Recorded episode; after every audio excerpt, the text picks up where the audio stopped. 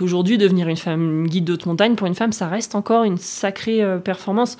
Eh ben, euh, moi, je suis la 17e femme guide de montagne en France et j'ai 36 ans aujourd'hui. J'ai pas l'impression d'être euh, euh, vieille vieille et pourtant je suis que la 17e. Donc devenir femme guide aujourd'hui, ça reste encore un exploit. tu seras la 35e, la 40e, mais ça fait quand même pas beaucoup sur les centaines d'hommes qui sont devenus guides de montagne et même les milliers parce qu'il y en a 1700 actifs, mais il y en a bien plus que ça qui ont été diplômés. Et euh, de la même façon, euh, faire des, métiers comme le secours en montagne, ben, ça reste exceptionnel. On n'est que 4 aujourd'hui. On sera sûrement 6 là, d'ici 2 ans. Il y a deux, jeunes femmes là, qui, qui, se préparent pour les examens. Mais on n'est quand même que 6 sur 200. Il y a encore beaucoup à faire. Le camp de base. Le camp de base. Rencontre au sommet.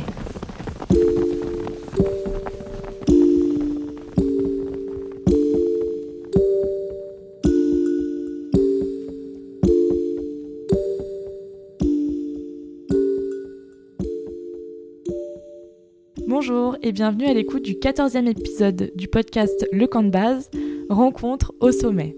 C'est aussi le dernier épisode de la saison 1.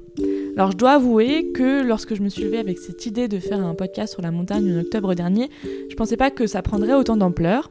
Au départ, je voulais juste euh, parler de montagne et je pensais pas créer une lettre bimensuelle, un site internet, un compte Instagram et surtout je pensais pas euh, créer et produire autant d'épisodes.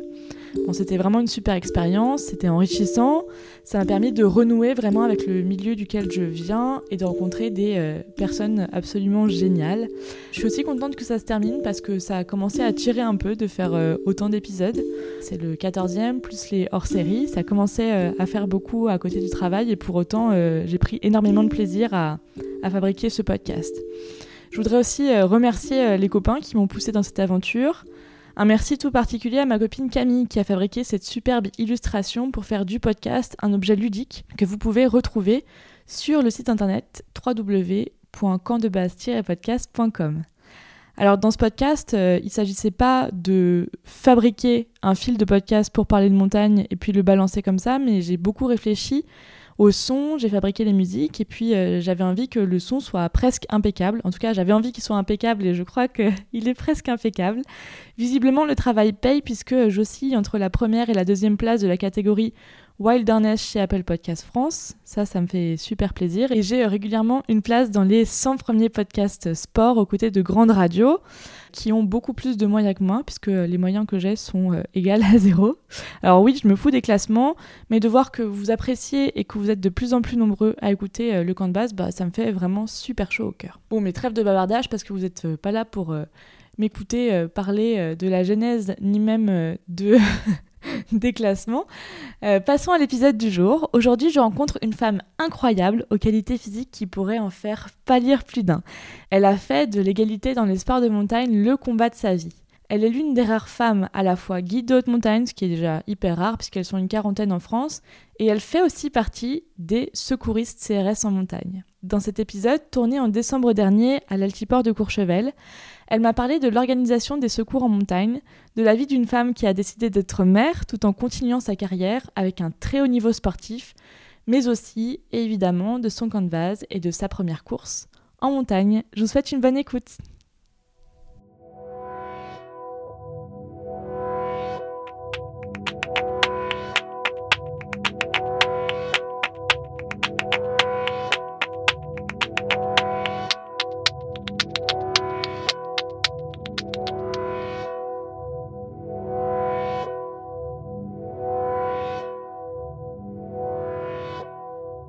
Salut Marion. Salut Mi. Tu me reçois Marion euh, dans un endroit hyper privilégié. Est-ce que tu peux d'abord le décrire aux auditeurs et aux auditrices? Alors là, on est dans la partie euh, du SAF. C'est une société privée d'hélicoptères de, portage et qui remplit aussi des missions de secours en montagne. Donc, on a un local pour les secouristes en montagne. Euh, qui est bien aménagé, qui est un peu petit mais cosy. Enfin voilà, c'est toujours un petit peu euh, du bricolage entre les ordinateurs euh, qui sont plus très neufs et notre matériel qu'on doit caler dans les casiers. Puis on a beaucoup de matériel parce que c'est l'hiver, donc on a nos skis de randonnée, nos raquettes, notre sac de secours, des doudounes, des doudounes et encore des doudounes, des vêtements de rechange parce que si on doit rester longtemps dans la neige pour faire des recherches, on va être trempé. Voilà, on a pas mal de matériel.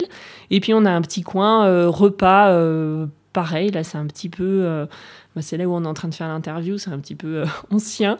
Il y a toutes les photos de tous les anciens secouristes. Et voilà, bah, c'est assez familial, on va dire, comme, comme ambiance. Alors, il consiste en quoi exactement ton travail ici? Alors, euh, depuis cette année, j'ai fini mon diplôme de chef d'équipe secours. Donc, ça veut dire que euh, je peux mener une équipe de secours et être seule dans l'hélicoptère. Et euh, donc, c'était la condition pour pouvoir monter à Courchevel, prendre la permanence du secours en montagne l'hiver. Parce que l'été, on a un hélicoptère qui est un petit peu plus gros, c'est la sécurité civile, c'est Dragon 74 qui vient à l'altiport de Courchevel, qui du coup s'appelle Dragon 73. Et l'hiver, eh ben, c'est le SAF, ils ont des hélicoptères un petit peu plus petits. C'est des 135 au lieu d'être des 145, mais bientôt il va y avoir aussi des 145. Enfin bon, bref, c'est des plans de secours, c'est assez compliqué, c'est des batailles entre départements, préfectures, et je suis loin de gérer tout ça. Mais en attendant, euh, bah, je suis très contente parce qu'aujourd'hui, c'est mon premier jour euh, à la base de Courchevel en tant que chef d'équipe secours. Donc c'est un petit peu le stress, mais c'est aussi la prévention euh, des premières. Pour bien comprendre de quoi on parle, est-ce que tu peux nous dire ce que sont les CRS en montagne? Nous, on est les CRS montagne, donc on est fait partie de la police nationale. Euh, on fait partie des CRS du maintien de l'ordre. Dans les CRS du maintien de l'ordre, on est 200 agents à être spécialisés montagne. Et on est en alternance hebdomadaire, c'est-à-dire qu'on prend la première alerte une semaine sur deux avec les PGHM, les pelotons de gendarmerie de haute montagne, qui eux sont donc dépendent de la gendarmerie et euh, sont basés à Bourg-Saint-Maurice, tandis que nous, les CRS Savoie, montagne de Savoie, on est basé à Alleherville. Euh, la différence entre les gendarmes et les policiers, on peut la rappeler rapidement, c'est que les gendarmes, ils sont dans les petites villes de moins de 15 000 habitants et les policiers dans les grandes villes, Paris, Marseille, Rennes, vous verrez des commissariats. Et si vous êtes dans une petite ville comme Courchevel, vous verrez une brigade. Et dans vos missions, dans les secours, qu'est-ce que vous faites euh, exactement? Donc au niveau du fonctionnement, on fait vraiment le même métier. On a les mêmes hélicoptères, les mêmes euh, médecins qui montent avec nous dans l'hélico. On a les mêmes euh, manips de secours, le même matériel. Mais voilà, on ne dépend pas du ministère.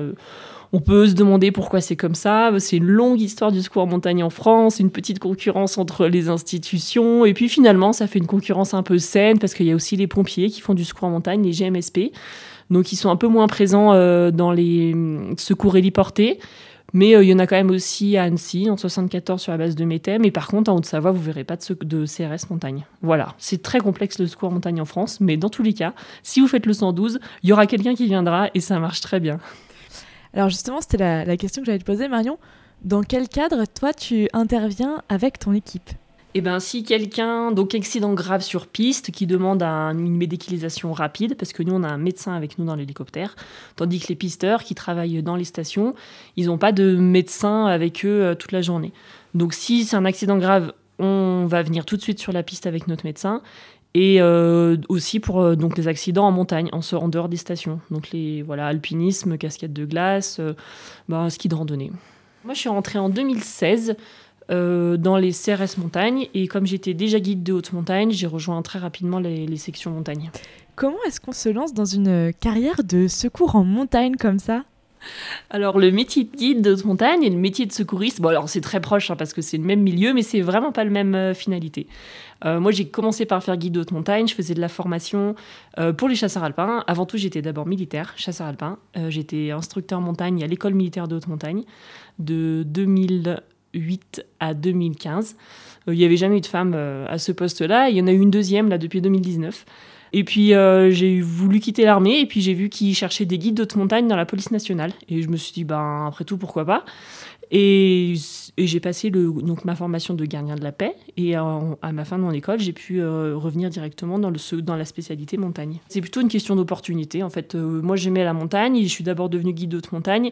Mais en même temps, guide d'haute montagne, bah, c'est un métier souvent où tu es travailleur indépendant. Et moi, ça me stressait un petit peu. J'étais travailleuse indépendante quand j'avais 20 ans et que j'étais monitrice d'escalade et c'était mon petit job d'été quand j'étais étudiante et c'était cool. Mais faire toute une carrière euh, comme ça, ça me semblait un petit peu précaire. Et en plus, en tant que femme, euh, je me disais pas absolument que je voulais faire des enfants, mais je me, voilà, c'était une option qui me, qui me plaisait et je me voyais pas être travailleuse indépendante et maman, parce que ça veut dire que tout le temps de ta grossesse et de, et de postpartum, de récupération, ben, tu travailles pas, tu gagnes pas d'argent. Financièrement, ça me semblait ouais, pas très stable. L'indépendance financière, c'est quand même quelque chose que ma maman m'a toujours dit que c'était quand même très très important, que l'indépendance financière, c'est la liberté et les choix. Et donc c'est vrai que du coup, je suis un peu plus restée vers la fonction publique. et, euh, dans la montagne. Dans la fonction publique, il existe plein de métiers incroyables. Enfin, si j'avais su euh, au collège qu'on pouvait faire de la montagne tout en étant euh, fonctionnaire, j'aurais, j'aurais été plus rapide pour rejoindre ce parcours. Là, j'ai fait l'école de la Pêche, j'avais déjà 30 ans. Et puis finalement, ben, de la montagne, j'ai découvert le secours en montagne et, et toutes les techniques et j'ai trouvé ça absolument passionnant. Alors, on va revenir un peu sur la genèse de tout ça. Toi, tu as grandi où? Alors moi, je suis née à Nancy, Meurthe-Moselle 54, mais euh, j'ai grandi en Haute-Savoie, à La Roche-sur-Foron. Après, j'ai habité euh, un petit peu à Grenoble faire mes études. J'ai fait euh, deux ans à Grenoble, une année Erasmus en Allemagne. Pendant le lycée, ça, ça a quand même changé beaucoup de choses. J'ai eu la chance de pouvoir partir une année aux États-Unis.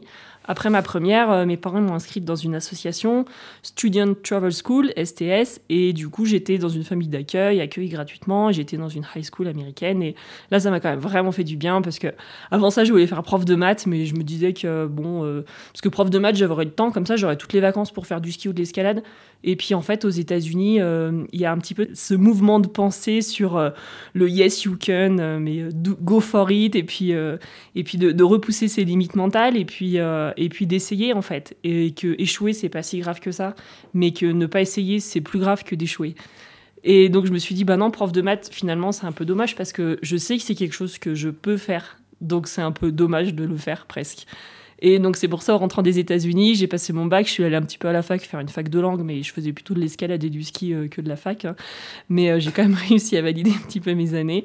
Mais finalement, je ne savais pas trop ce que je voulais faire, mais ce qui est sûr, c'est que je voulais pas faire que ça. Je voulais, voilà, je sais pas trop ce que je voulais faire. Je voulais faire de la montagne à fond et euh, je voulais être dehors et c'est ça qui me plaisait. Et puis finalement, à force de m'entraîner, de m'entraîner et, de faire euh, que de l'escalade et du ski euh, plutôt que d'aller en cours de fac, j'ai quand même eu ma licence, mais ça m'a permis d'avoir un bon niveau technique et de rentrer directement à l'armée, au groupe militaire de haute montagne. Et ton enfance en Haute-Savoie, elle ressemble à quoi? Eh ben, elle était assez classique. Hein. J'allais au collège, je faisais un petit peu du ski le mercredi après-midi, le vendredi après-midi avec l'UNSS. Euh, j'ai commencé l'escalade en quatrième avec une classe euh, sport euh, escalade. Qui avait, voilà, c'était un prof de PS qui avait monté ça à ce moment-là. Et puis, bah, elle aurait pu être très normale, mon enfance, et puis le reste de ma vie aussi, mais en fait, j'étais quand même complètement énervée. C'est-à-dire que j'étais, j'avais besoin d'être dehors, j'avais besoin d'être dans les montagnes. Je me souviens que les, les, copains du collège et du lycée, ils allaient au City Stade euh, un peu zoné, euh, fumer des pétards, euh, dragouiller, enfin voilà. Et moi, ça, je trouvais ça super ennuyeux. Alors, je prenais mon vélo et puis j'allais jusqu'au bout de la route et après, je posais mon vélo et puis je marchais dans la montagne. Et puis, au sommet de cette colline, là, je pouvais voir le sommet du Mont Blanc. Et après, j'étais contente et j'entrais chez moi le soir et j'avais vu le Mont Blanc. Ça, c'était mon objectif de la journée quand j'étais au collège ou au lycée. Je pensais qu'à ça. Je pensais qu'à aller grimper ou aller skier. C'est quoi ton premier souvenir de haute montagne? Alors, ma première course, ce serait avec mon papa. Euh, mon papa, il, avait eu fait de la haute montagne, et puis après, il a perdu beaucoup d'amis, et puis il a fait beaucoup de deltaplane, et ensuite du parapente. Mais il, voilà, il connaissait un petit peu les techniques. Bon, ça datait un petit peu, hein, euh, ses techniques et son matériel, mais euh, il savait quand même à peu près comment marcher sur un glacier et faire des courses de haute montagne. Donc, je l'ai, au bout d'un moment, à force que je le harcèle pour qu'il m'emmène faire quelque chose, il a bien voulu. On allait faire la Pointe Isabella dans le massif du Mont Blanc, donc c'est au-dessus du refuge du couvercle. Euh, et, c'était juste euh, fantastique. Alors aujourd'hui, avec le recul, je me rends bien compte que la Pointe Isabella pour une première course, c'est pas du tout adapté, c'est bien trop long, bien trop ambitieux. Et d'ailleurs, j'en ai vraiment, j'en chié. Clairement, j'ai ramassé. Hein. Rien que de monter au refuge du couvercle, voilà, pour une ado de 16 ans, ça fait déjà une bonne course. Hein. Il y a des échelles qui sont très raides. Mon papa, il disait que ça servait à rien de mettre la corde parce que de toute façon, euh, si on tombait, euh, il fallait de toute façon pas tomber et pas se prendre de pierre parce que parce qu'on pouvait pas accrocher la corde. Maintenant, il y a des mousquetons et puis on peut accrocher la corde sur les échelles, mais à l'époque, il y avait rien. Donc il a dit que la corde ça servait à rien, donc on mettait pas la corde. Et ensuite, on devait le lendemain, donc on a dormi au refuge du couvercle et le lendemain, on, traverse le glacier du jardin de Talèfre et euh, et mon papa, il, il avait pas fait, enfin, il avait pas pensé au fait qu'en 20 ans et ben le glacier avait quasiment disparu. Du coup, c'était beaucoup plus long. Il fallait descendre la moraine, ensuite remonter sur le bord du glacier, ensuite traverser tout le glacier jusqu'au départ de la pointe Isabella. Et comme suite au retrait des glaciers, les pentes elles étaient plus raides et plus euh, en glace que, son époque, on va dire, que 20 ans plus tôt. Et donc du coup, c'était l'objectif était quand même vraiment ambitieux pour une jeune de 16 ans. Le retour, on a, on a raté le train du Mont-en-Vert, évidemment, on a tout descendu à pied. Moi, j'avais des chaussures de montagne, c'était des coflax, c'est des espèces de chaussures de, de ski, de, chaussures de ski sur lesquelles tu mettais des crampons. Voilà, c'est des chaussures de montagne avec des coques en plastique. C'était très très inconfortable. Du coup, moi j'ai fini pieds nus sur le sentier. J'avais des cloques qui étaient énormes et j'ai trouvé ça génial. Et j'avais qu'une envie, c'était d'y retourner. Donc il a essayé de me dégoûter, mais il n'a pas réussi. Et alors, ta deuxième course? Et après, ma deuxième course, c'était le papa d'une amie. Sont allés faire les dômes de millage. On n'a pas fait grand-chose. On est monté au refuge des conscrits. Et puis après, ben, sur les dômes, c'est c'est une arête effilée qui est assez impressionnante. Et puis, euh, du coup, euh, la copine, elle avait peur. Le papa aussi. euh, son ami aussi. Du coup, on n'a rien fait. Moi, c'était un peu frustrant. Mais c'est pas grave. J'étais quand même vraiment trop contente d'être là-haut. Bon, alors, contrairement à tous les autres euh, participants au camp de base, je pose toujours la question, la première question de quel est ton camp de base euh, et où est-ce qu'il est, dans quel massif? Euh, là, on a déjà déroulé quelques questions, mais je te pose la question maintenant. Ton camp de base, il est où? Il ressemble à quoi? Et il est dans quel massif? Bah, mon camp de base, pendant longtemps, c'était Chamonix. J'habitais 11 ans à Chamonix. Et euh, bah, quand j'étais au lycée, Chamonix, c'était vraiment euh, l'endroit rêvé. C'était au pied du Mont Blanc. C'était l'endroit où je pouvais facilement aller grimper parce que t'as pas besoin de voiture pour aller faire de l'alpinisme à Chamonix. Tu prends le train, t'arrives au centre-ville de Chamonix. Ensuite, tu prends soit tu as un téléphérique ou alors tu montes à pied si t'as pas de sous pour euh, payer le train du Mont-Vert, comme ça m'est arrivé quelques fois. Et puis, tu... puis voilà, en fait, t'es en haute montagne. Donc Chamonix, c'était vraiment le lieu rêvé. Je voulais absolument habiter là-bas. Donc après mes études, euh, après ma licence, bah, je suis allée m'installer à Chamonix, faire des petits boulots. Et puis assez rapidement, j'ai eu l'opportunité de rentrer euh, au groupe militaire de haute montagne. Et puis à partir de là, j'étais payée à faire de l'alpinisme. Donc c'était juste fabuleux. J'ai vraiment pu profiter du massif euh, à 100%, euh, même 300%. Et, et puis aujourd'hui, mon camp de base, ben, du coup, euh, j'ai une petite fille qui a deux ans et demi. Et Chamonix, avec un bébé, c'est un peu plus compliqué parce que c'est hyper cher. Et puis finalement, on a moins le temps d'aller en montagne. Alors, euh, ça avait plus tellement de sens d'être euh, au pied de ces belles montagnes. Là, ça me faisait trop de l'œil. Donc finalement, maintenant, j'ai demandé la- l'affectation à la CRS d'Albertville, donc pour faire le secours en montagne en Savoie. Et on habite euh, au pied de Beldon. Et ce qui est chouette, c'est que mon compagnon, il a aussi un pied-à-terre à la Grave. Donc comme ça, je peux quand même garder un petit, euh, un petit lien avec les hautes montagnes, parce que bon, c'est vrai que c'est sympa la Savoie, mais euh, c'est pas pareil. Bon, allez, je te le donne. Mais seulement cette fois-ci. hein. Oui, les, les hautes montagnes de la Grave, on retrouve notamment. Alors, toi, tu es très active sur les réseaux sociaux. À la Grave, il y a Benjamin Ribert et Erin Smart. Ouais. Ouais, qui font euh, aussi un, un gros travail, qui sont tous les deux guides. Euh, J'aimerais bien qu'on parle euh, finalement de la difficulté de faire une carrière quand on est une femme dans les secours. C'est quand même très sportif, c'est très exigeant physiquement. Mhm. Vous êtes combien à faire ce métier à l'heure actuelle où on se parle là en décembre 2021 Alors dans les CRS Montagne, on est 200 agents, on est 4 femmes. Et euh, donc au PGHM, ils sont 300 agents et ils sont, elles sont deux femmes actives. Il y en a une troisième qui est en dispo en ce moment. Voilà, ça fait 2%. Alors tu me disais tout à l'heure que tu as une fille de deux ans et demi. Euh, ça a été compliqué, non? Alors, euh, alors tu parlais du fait euh, déjà en tant que femme si c'était dur physiquement, etc. Alors le plus dur, c'est absolument pas euh, le quotidien, le métier au quotidien. Ça, il y a aucun. Enfin, non, physiquement, une femme peut très bien le faire. Euh, alors, on parle de, de l'aspect physique euh, du métier.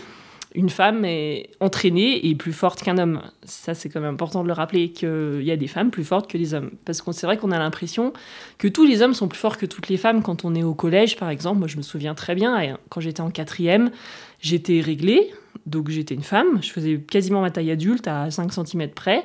Euh, on me regardait, on avait l'impression que je faisais 16-18 ans facilement, tandis que les garçons de ma classe, en quatrième, euh, oui, c'était pas très intéressant, hein, on va être honnête, hein, ils m'arrivaient à l'épaule, et bon, voilà quoi. Mais ce qui était quand même fou, c'est que quand on faisait le, PS, donc moi j'étais très sportive, mon papa était prof de PS, le barème en course à pied, et ben pour tous les garçons, il était plus dur que pour toutes les filles. Donc c'est-à-dire que même si tu étais une femme, une fille, donc j'étais une femme, mais bon, voilà, en collège t'es encore une fille, même si t'es une fille et que t'es réglée et que, et que tu fais une tête de plus que les garçons, et ben les garçons ils doivent courir plus vite pour avoir la même note que toi. Ce qu'on te balance comme message là en classe de sport, c'est que tous les garçons sont plus forts que toutes les filles et les barèmes sportifs sont, faits dans ce sens-là. On tient pas compte du fait que tu es une fille qui fait beaucoup de sport à côté, qui est hyper entraînée, qui a déjà fait ta poussée de croissance. Et c'est le message qu'on nous balance tout le temps. Donc euh, faire un métier d'homme, euh, bah oui, c'est carrément accessible pour les femmes, mais il faut s'entraîner. Mais, mais aussi les hommes qui viennent dans ces métiers-là, ils sont, ils sont entraînés. N'importe quel homme ne peut pas faire le métier de secouriste en montagne ou de guide de haute montagne, déjà parce qu'ils en ont pas forcément envie, ce qui peut tout à fait se comprendre. Et puis il faut des compétences physiques, c'est sûr, et puis il faut, faut les travailler. Si on les a pas au début, on peut très bien les travailler et les acquérir par la suite. C'est absolument pas. euh, euh, c'est jamais perdu. Enfin, ça demande beaucoup de travail, mais c'est tout à fait possible. Non, je pense que le plus dur euh, en tant que femme dans ces métiers-là, c'est surtout de se dire que dans la tête, de se dire après tout, pourquoi pas moi? Euh, pourquoi est-ce que je ferais pas ça? Et une fois qu'on a fait ce chemin-là, de se dire bah ouais, en fait, c'est ça qui me plaît, c'est ça que je veux faire. Après, derrière, ça roule parce qu'on va se mettre en place des choses et on, pour pouvoir s'entraîner, se préparer correctement, on va se donner les moyens d'atteindre nos objectifs. Mais le plus difficile, c'est de se donner cet objectif-là parce qu'il y a pas de, il y a très peu de rôle modèle, il y a très peu d'exemples, il y a très peu de femmes qui sont passées. La première femme de PGHM à Chamonix, c'est 2011. Et la première femme en CRS, CRS maintien de l'ordre, elle est arrivée seulement en 2012. Et moi, je suis arrivée au CRS montagne en 2016. Sachant que les secours ont été créés en 1956. en 1957, pardon, pour les CRS montagne et 1958 pour les PGHM. Donc ça, il a fallu 60 ans quand même pour que les femmes elles arrivent. Donc le plus dur, c'est pas de, de passer l'examen et de le réussir, et c'est encore moins le quotidien, parce qu'une fois qu'on a passé ces barrières techniques qui sont élevées au début, mais carrément accessibles, attention encore une fois, bah derrière, après, ça roule. Mais le plus dur, c'est de se, de se projeter dans ce métier-là, de s'imaginer pouvoir le faire, de se fixer l'objectif. Ce qui était compliqué, c'était de trouver le moment dans la carrière pour pouvoir euh, caler un enfant, on va dire, parce que parce qu'on a beaucoup de stages de formation, on est souvent en déplacement, et du coup, euh, ben, ben, à quel moment on le fait? Parce qu'il y a toujours un stage derrière, et puis en plus, il faut être en forme physiquement pour faire tous ces stages. Euh, donc c'est pas si simple à caler dans la carrière. Euh, quand j'en parlais avec mes collègues, euh, c'est vrai qu'ils ont pas ces problématiques-là. Eux, ils font leur stage et en même temps, les bébés, ils arrivent quoi. C'est voilà et du coup, c'est pas méchamment du tout, hein, mais ils, ils voient pas du tout la, voilà l'organisation de la carrière et la problématique de la même façon. Clairement, en tant que femme, bah, déjà entre 20 et 30 ans, t'y penses pas du tout et tu te dis que t'en auras jamais, que c'est pas ton truc et tout ce qui compte, c'est d'aller en montagne. Et puis là, à partir de 30 ans, tu te dis, ouais, en fait, si je le fais pas maintenant, ben, c'est peut-être quelque chose que je ferai jamais dans ma vie. Parce que, ben, on nous dit qu'après 40, c'est quand même plus compliqué. Et euh, donc voilà, tu as une fenêtre de tir entre 30 et 40. Euh, si on pouvait les faire avant 30 ans, je pense que ce serait super, mais voilà, d'un point de vue professionnel, c'est un peu le moment où tu dois passer tes diplômes, tu dois t'entraîner, tu es en forme, etc. Après 30 ans, tu es toujours en forme, mais si tu décides de faire le bébé à ce moment-là, du coup, ça, ça te ralentit un petit peu. Enfin voilà, c'est un calcul à faire parce que tout ça, il faut le faire avant 40 ans, et c'est hyper court. Et c'est hyper compliqué de caler tout ça, sachant qu'une grossesse, alors moi, j'ai arrêté de travailler pendant 10 mois. Et j'ai arrêté de faire du sport pendant deux mois. Bon, après, je faisais du sport, euh, du coup, euh, adapté, évidemment, et je pouvais pas faire de mission de secours, et je montais pas dans l'hélicoptère, ni de, de, journée de guide de, formation. Mais voilà, c'est à la fois long et à la fois très court sur une carrière totale qui dure euh, jusqu'à... Nous, on part à 53, 55 ans, là, les secouristes en montagne. C'est à la fois très long, quand tu es sur le moment, et parce que ça, ça, arrive à des moments de ta carrière assez, assez clés où tu as toutes tes formations, puis à la fois très court quoi sur une carrière totale. Parce que 10 mois euh, d'arrêt en fait c'est un croisé ça prend 6 mois c'est une épaule euh, qui traîne un peu ça prend 4 mois et voilà on les a fait nos 10 mois. Et quand on fait des métiers euh, hyper sportifs comme nous ben les blessures c'est assez courant. Enfin des gars qui, qui arrêtent de travailler pendant 10 mois ça arrive quand même assez régulièrement mais souvent, ça arrive pas avant 40 ans, ça arrive plutôt après. Non, j'exagère, ils peuvent très bien se blesser avant, ça arrive aussi avant. Enfin voilà, du coup, c'est cette problématique où on voit bien que le système des carrières est pas du tout adapté à la maternité. Euh, à la paternité, oui, ça c'est sûr, surtout que les congés paternité sont quand même assez courts, même s'ils sont passés à 28 jours, euh, ça, ça ralentit pas une carrière. Euh, moi, c'est sûr que ça m'a mis un gros frein, ça, tu perds une année, quoi. Quand tout se passe bien, hein, quand, quand tu tombes enceinte assez rapidement, au moment à peu près où tu as décidé, et que bébé il sort bien, et que toi tu peux te remettre assez bien, et quand tout se passe bien, hein, parce que ça peut encore être compliqué, c'est quand même pas si simple de mettre un bébé au monde. Et euh, voilà, après, au niveau de l'institution, j'ai eu un super accueil dans le sens où, euh, bah, moi, mes supérieurs, quand ils ont vu que j'étais enceinte, d'abord, ils m'ont félicité. Et ça, c'était assez touchant. Et bon, ils n'ont pas levé les, yeux au ciel en disant mais qu'est-ce qu'on va faire Qu'est-ce qu'on va faire de toi pendant tout ce temps-là? Non, ils m'ont félicité et m'ont dit bah c'est super, on est vraiment super content pour toi, t'as bien fait de faire ce choix, c'est vraiment une belle aventure et il y aurait ce, franchement voilà nous on, on, trouve ça génial et on se dit que ça aurait été dommage pour toi de passer à côté. Donc ils ont vraiment été chouettes. Après, euh, ça, c'était dans le public. Voilà, c'était l'accueil que j'ai reçu au niveau des CRS Montagne dans le public. Par contre, dans le privé, je peux pas en dire autant. Parce que euh, donc pendant six ans, j'ai eu des partenaires matériels. Et quand j'ai annoncé ma grossesse, ils m'ont dit bah, comme tu es enceinte cette année, on va pas te mettre euh, ces 2500 euros de dotation de matériel comme prévu, on va te mettre que 1000 vu que tu vas rien faire cette année. Sous-entendu en alpinisme et, en extérieur. Mais je vais quand même faire ben, de la des interventions, des, voilà, des, conférences, euh, des réseaux sociaux. Je peux quand même faire pas mal de choses. Et pendant ce temps-là, ben, moi, mon matériel est vieilli. Et puis, euh, c'est quand même 1500 euros de matériel que je ne vais pas toucher. Alors que les papas des athlètes qui vont être papas en même temps que moi, on leur donne autant de matériel. Pourtant, j'imagine qu'ils vont quand même ralentir leur activité pour s'occuper de leurs enfants ou de leurs compagnes. Enfin, j'espère, même si c'est pas toujours le cas, mais euh, la plupart du temps, maintenant, c'est quand même le cas. Les jeunes papas, ils sont quand même bien plus investis. Mais eux, on leur a pas proposé de 10 000 heures de dotation. Donc j'ai un petit peu râlé parce que ça, c'est de la discrimination. C'est l'article 225-1 du Code pénal. Et ça, je le sais parce que j'ai fait une école de gardien de la paix. Donc on étudie un petit peu ce genre de choses. Et il y a une association qui s'appelle Éthique et Sport qui m'a mis euh, rapidement en relation avec un avocat qui donne des conseils gratuitement sur ces problématiques de violence et puis de discrimination, de dopage, qui m'a confirmé euh, tout ça. Et donc, du coup, dans la foulée, euh, j'ai réécrit un mail en, en, leur disant que c'était quand même illégal. Et puis, je sais pas, il y a un aspect moral mais qui m'a quand même complètement choqué parce qu'à ce moment-là, moi, je suis enceinte de trois mois. Je sais pas si l'enfant il va naître avec quatre doigts, euh, s'il va naître, euh, si je vais perdre l'enfant à cinq mois, à deux jours. Euh, enfin, il y a quand même, voilà, c'est pas si simple de faire un bébé et, j'ai trouvé ça humainement vraiment dur, au-delà de l'aspect matériel et financier, humainement vraiment dur. Et on se sent comme, comme pas abandonné, pire qu'abandonné, enfin vraiment jeté en mode en mode de toute façon, t'es plus dans le coup, là, c'est bon, t'es es passé en mode mère au foyer. Euh. encore une fois, euh, oui, c'est long de faire un enfant, c'est 10 mois d'arrêt. Enfin, moi, ça m'a pris 10 mois, mais, à la fois, c'est court parce que sur une carrière complète, ça passe vite. Donc, ce partenaire matériel, à la fin de l'année, un peu contrarié, que je l'ai forcé contraint à me faire mon contrat de 2500 prévu initialement. Il m'a viré à la fin de l'année sous prétexte que j'étais pas assez performante et pas assez communicante. Donc j'ai perdu 2500 de dotation matérielle. Et l'année suivante, euh, mon deuxième partenaire qui me donnait aussi 2500 euros de matériel, donc j'avais 5000 au total, ils ont sorti un clip où on voit pas de femmes euh, en train de faire de sport de montagne en extérieur. Il y a un homme qui fait la cascade de glace, il y a un homme qui fait du trail. Donc il y a 10 athlètes en tout. Il y a une femme qui fait de l'escalade indoor et une femme qui fait du ski freeride, mais vraiment on ne peut pas l'identifier comme une femme quand on regarde le clip. Et il y a 8 athlètes hommes. Et ils me demandent de partager ce clip sur mes réseaux sociaux. Donc je leur demande, mais oui, pourquoi pas? Enfin, ça me gêne un peu parce qu'il n'y a pas de femmes en train de faire. Je fais quand même beaucoup d'efforts pour la promotion des femmes euh, en montagne avec le club Lead the Climb, avec tous mes posts et mes discours et mon parcours. Et, là, il n'y a pas une seule femme dans le clip alors que moi, je suis chez vous et je suis athlète chez vous. Pourquoi est-ce que vous m'avez pas contacté Ah ben oui, mais tu étais enceinte.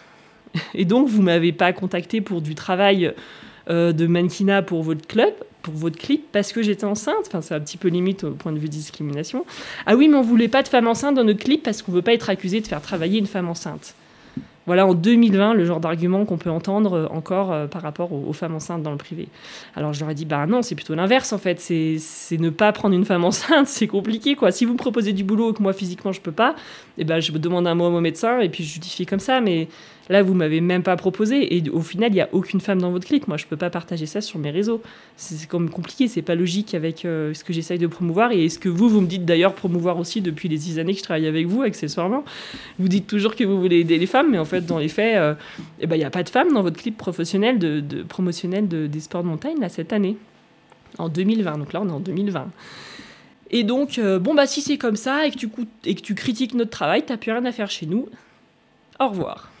Ah bah, le problème, c'est qu'on là, on est au mois de mars 2020 et il m'avait déjà fait une proposition de contrat euh, pour au mois de janvier. Donc, euh, de, bah, de nouveau, j'ai fait appel à, l'avocat de Éthique et Sport qui m'a confirmé qu'effectivement, une promesse de contrat par mail vos contrats et qu'ils étaient forcés contraints de me faire un, contrat pour l'année 2020. De toute façon, on était au mois de mars, je leur ai dit, mais je ne vais pas aller démarcher des partenaires matériels en mars pour l'année 2020. Enfin, tout le monde a déjà bouclé ses budgets et choisi ses athlètes. Là, c'est pas normal que vous, que vous me, me, jetiez là au mois de mars alors que c'était prévu en janvier. Enfin, je suis dans vos lignes budgétaires complètement hallucinant. Donc très contrarié, ils me font donc le contrat pour 2020 de 2500 de dotation, de 2500 euros de dotation matérielle, tout en me disant que de toute façon, si c'est comme ça, j'aurai jamais de contrat pour plus tard. Donc dans les faits, eh ben, l'année suivant ma grossesse, je perds 5000 euros de dotation matérielle annuelle. Et ça, c'est des contrats que tu peux garder voilà, jusqu'à 40, 45 ans. Bah, certains athlètes jusqu'à 50 ans, quand ils gèrent bien leur com et, et qu'ils sont bien copains, on va dire, avec les team managers aussi, les gens qui, qui gèrent les, les, contrats de sponsoring, ça peut durer jusqu'à 50 ans. Moi, bon, imaginons que si j'avais gardé les contrats jusqu'à 40 ans, ça faisait 5000 fois 5, 5 années, ça, faisait, ça fait quand même 25 000 euros de matériel. Ouais, j'ai perdu 25 000 euros de dotation matérielle parce que j'ai eu ma petite. Et je pense que si j'avais pas eu ma petite, il n'y aurait pas eu ces, problématiques avec ces marques, il n'y aurait pas eu ces débats. Et euh, bah, je pense que je serais toujours chez eux. Et les papas athlètes, qui ont, à qui on a eu un bébé à peu près en même temps sont toujours chez eux avec les mêmes contrats. Ça se passe pas comme ça avec toutes les marques. Là, je vous parle de deux belles marques françaises, euh, Petzl et Millet. Et les amis qui ont, qui ont eu des enfants et qui sont aussi athlètes, euh, bah, elles travaillent avec des marques anglophones, des marques étrangères. Ou alors des petites marques françaises. Mais en tout cas, pas et Millet. Alors cette année, il y a une nouvelle athlète femme qui est enceinte chez Millet. Alors on verra bien. Maintenant, je pense qu'ils vont plus avoir le choix. Ils vont devoir la garder. Et puis Petzl, je pense que quand ils auront de nouveau des athlètes enceintes, ils vont essayer d'être un petit peu moins bêtes parce que je pense que pour leur réputation, là, c'est quand même pas super ce qui s'est passé. Voilà, donc aujourd'hui, euh, une grossesse dans le monde de la montagne, dans le privé, ben, moi, mon expérience, c'est celle-là. Alors j'espère qu'il y aura des meilleures expériences par la suite. Je pense qu'il y en a eu des meilleures euh, avant moi, mais là, la mienne, euh, c'est celle-là quand même. Euh, du coup, j'ai pas vraiment cherché des nouveaux sponsors parce que bah, l'expérience m'a un peu refroidi. Et je me suis dit que je voulais euh, plutôt être indépendante et puis euh, ne devoir rien à personne. Et puis l'indépendance financière, eh ben, c'est bon, je l'ai, du coup, j'ai travaillé pour ça. Et, et, puis, par contre, le seul regret, c'est que quand on est sponsorisé, on gagne en visibilité. Et c'est vrai que moi, j'ai à cœur de partager euh, mon expérience en tant que guide et secouriste en montagne, montrer à d'autres femmes que c'est possible, que c'est chouette et que c'est accessible et qu'aujourd'hui, il y a de la place pour elles. Donc, c'est vrai que de ce côté-là, je suis un peu déçue de perdre cette visibilité. Mais euh, je pense qu'il y a d'autres moyens de, visibilité comme euh, ce podcast. J'espère bien. Écoute, maintenant qu'on en parle, alors, tu es hyper active sur les réseaux sociaux, notamment sur Instagram et sur Twitter. Pourquoi est-ce que tu as fait ce, choix, justement, euh, euh, bah, de devenir une personnalité publique et de prendre la parole sur ces réseaux où tu peux être suivi par tout le monde? Ah bah, Au tout début, euh, j'ai posté une vidéo, j'ai posté une photo depuis ma chambre, là où j'habitais, à Chamonix. Et là, j'ai eu des commentaires de gens qui me disaient Waouh, c'est trop beau, c'est trop chouette, merci de partager, ça fait plaisir de voir ça. Et là, je me suis dit Ah ouais, en fait, en fait, je suis en train de vivre une vie de dingue. En fait, j'habite à Cham, au pied des grandes montagnes, et, je suis payée à faire de la montagne, la Smith, et je vis un truc de dingue. Et en fait, euh, bah rien que ça, ça fait plaisir de partager. Euh, les réseaux sociaux, là, au début, c'était Facebook, et puis après, il y a eu Instagram, et maintenant, il y a un petit peu Twitter. Twitter, je trouve que c'est moins rigolo quand même, parce que tu peux pas mettre de, trop de photos, mais ils sont sérieux, les gens sur Twitter, je trouve ça. Bref. et, euh, et j'ai trouvé ça chouette de. Ouais, j'ai eu envie de partager mon quotidien, que je trouvais extraordinaire. Toutes ces années, là où j'étais à Chamonix, j'avais un petit carnet quand j'étais au groupe militaire de haute montagne, de 2008 à 2012. Donc, ça, c'est un groupe d'élite de l'armée française, c'est la vitrine en matière euh, d'expédition lointaine et, d'alpinisme de haut niveau. Et il y a une dizaine de, chasseurs alpins, donc ils sont militaires alpinistes là-dedans. Et moi, je suis rentrée en 2008, il n'y avait jamais eu de femme avant moi. Il n'y en a pas eu depuis, je suis partie en 2012. Donc euh, c'était une expérience euh, humaine assez, assez particulière, mais d'un point de vue, on va dire, technique montagne, c'était juste phénoménal. Donc là, j'étais payé, bon, ok, j'étais au SMIC, mais enfin, quand même, j'étais payé 1300 balles par mois pour grimper, skier, et puis matériel fourni par l'institution. Non, mais ça existe. Oui, oui, ça existe en France. Et les expéditions bah, comprises. Hein. Himalaya, je suis allée à, Himalaya, je suis montée à 7000 mètres, je suis allée euh, en Antarctique, je suis allée euh, sur le mont Logan, puis au sommet du Canada. Et puis après, j'avais le matériel et le niveau technique, donc j'ai pu me permettre de faire des expéditions aussi en perso euh, assez chouettes. On a été marcher sur la banquise euh, dans le cercle arctique avec trois copines pendant 25 jours en autonomie, faire du ski de pentraide dans les fjords sur l'île de Baffin, au nord du Canada. Et puis on, on est parti emmener une amie qui est devenue paraplégique suite à un accident de montagne, Vanessa François. On l'a emmené faire un big wall pendant six jours donc 5 jours, pardon, 5 jours et 4 nuits sur la paroi, euh, donc un big wall de la voie Zodiac dans le parc du Yosemite en Californie aux États-Unis. Et puis des expéditions bah, à la Chine aussi, j'étais allée faire un, joli 6000. Et puis, euh, enfin voilà, quelques voyages comme ça, euh, l'Iran, la Jordanie, le Pakistan, enfin quelques voyages, voilà, tout ça à gauche à droite, et tout ça c'était voilà, possible parce que, parce que j'étais au GMHM. Et, donc, je, je, trouvais que ma vie était incroyable et j'avais un petit carnet et je notais ce que je faisais tous les jours parce que je, voilà, je trouvais que c'était assez fou ce que j'étais en train de faire. Et donc, je trouvais ça fou de pouvoir partager sur les réseaux sociaux. C'était un bel outil pour. Euh, bah, c'était pas une histoire de me la raconter ou c'était pas une histoire de me la péter ou de vouloir donner envie. Les gens, ils me remerciaient parce que je partageais des belles photos et, et à travers moi, ils pouvaient vivre un petit peu ces expériences. Et ça m'a plu de pouvoir partager. Et puis plus tard, j'ai vu que euh, bah, j'étais assez pionnière. En fait, j'étais toute seule hein, dans ces métiers-là. Euh, j'étais la seule, hein, chasseur alpin euh, au GMHM et ensuite instructeur à l'école militaire de haute montagne, euh, donc de 2015, non, de 2012 à 2015. j'étais la seule femme, donc c'était voilà, il y avait aussi un peu ce regard aussi particulier de, de, de, de partager tout ce que je vivais vu par une femme.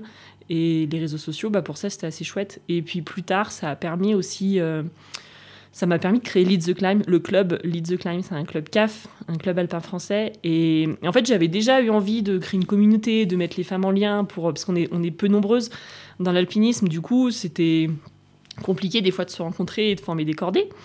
Et, et en fait, enfin, techniquement, c'est compliqué en fait de créer. Il y avait Camp to Camp qui existait à l'époque, ça faisait un forum où tu pouvais discuter, donner des idées. Mais en fait, techniquement, il faut être ingénieur quoi pour créer un truc pareil. Moi, j'avais pas du tout les compétences techniques, donc j'ai un peu laissé tomber. Et, euh, et puis en 2012, bah là, il y a Facebook, ça a commencé à vraiment se démocratiser. Euh, il y a un premier club qui s'est créé qui s'appelait Girls to the Top. Et ça, c'était, je crois, 2014 par là. Et puis, c'est vrai que là, avec Facebook, tu peux créer des événements, tu peux créer des pages, tu peux créer des groupes. Et donc, à partir de 2017, on a créé Lead the Climb. Et là, bah, tu crées une page, et puis euh, tu mets des posts, et puis euh, tu, tu mets les, les, femmes en lien, et puis tu crées un groupe Facebook qui s'appelle Groupe Lead the Climb. Il y a 950 personnes. Et quand tu postes un truc, ben, tout le monde est au courant. Tu pas besoin d'aller faire les, le tour des salles d'escalade et de distribuer des prospectus. Parce que oui, oui, avant, c'était comme ça. On, après, on mettait des affiches dans les supermarchés pour faire passer l'information. Et puis, euh, et puis ouais, c'était hyper fastidieux. Et là, grâce aux réseaux sociaux, en fait, ça, ça permet de, de, partager des expériences et ça permet de mettre en lien. Et c'est hyper facile et hyper pratique. Donc, ouais, je me suis euh, assez rapidement emparée des réseaux sociaux et j'ai trouvé que c'était un outil fabuleux avec ses inconvénients. Parce que quand tu crées des groupes, parce que déjà, quand tu racontes des choses, ça plaît pas forcément à tout le monde aussi. Puis, puis ça demande un petit peu de... Voilà, j'ai fait quelques erreurs sur les réseaux sociaux. Euh, j'ai voulu parler de tel ou tel événement, je m'y suis peut-être mal pris, ça avec ces quelques personnes. Voilà, c'est pas toujours évident d'utiliser cet outil-là. Et puis, euh, il y a aussi des gens qui vous veulent du mal, hein, tout simplement. Hein. On les appelle les trolls sur les réseaux sociaux et, ça existe vraiment. Et puis, ça fait vraiment du mal. Et puis, euh, c'est pas très cool. Hein, quand j'ai voulu créer le club Lead the Climb, donc c'est un groupe, c'est un club CAF qui propose des stages de formation à l'autonomie au leadership dans les sports de montagne entre femmes, bah, ça n'a pas plu à tout le monde. Oui, mais bon, vous vous mettez à part, c'est du sexisme, féminisme, extrémisme inversé. Ah, les nous. c'est ça. Je bah non, on a juste envie de faire des trucs entre nous parce qu'avec vous, bah, les gars, c'est cool, mais c'est pas pareil. Voilà, on aime bien aussi se retrouver entre nanas en montagne. C'est un petit peu différent pour plein de raisons qu'on va sûrement en parler un petit peu après. Mais euh, c'est voilà, c'est différent. On a juste envie de se retrouver entre, entre nous et, et ça. Voilà, on m'avait accusé de on m'avait accusé de piquer parce qu'il y, a des groupes CAF mixtes. Et on m'a dit oui, mais comme tu crées des groupes que pour les femmes, bah, tu vas piquer les quelques femmes qu'il y a déjà dans les groupes mixtes pour les amener dans tes groupes. J'allais leur piquer des participantes. Je dis bah non, déjà je pense que je vais faire venir plein de nouvelles participantes qui viendraient pas si c'était euh, si c'était mixte. Donc je vais plutôt recruter des nouvelles participantes et celles qui sont déjà dans les groupes mixtes et qui sont bien bah, elles vont y rester, vous inquiétez pas. vous être sympa avec elles, hein, si vous voulez qu'elles restent. Moi, j'y peux rien. Enfin, voilà, du coup, c'est un peu, des fois, la facette, euh, voilà, le côté noir des réseaux sociaux, c'est un peu, c'est un peu ça. C'est, voilà, le fait qu'il y ait un écran, c'est un petit peu, les échanges sont des fois un petit peu trop euh, rapides, un petit peu trop durs. Et puis, moi-même, euh, clairement, j'ai, pas toujours été, on va dire, c'est pas toujours facile de, d'exprimer certaines idées avec tact et, et, et voilà, et s'adresser à des gens qu'on connaît pas, en plus.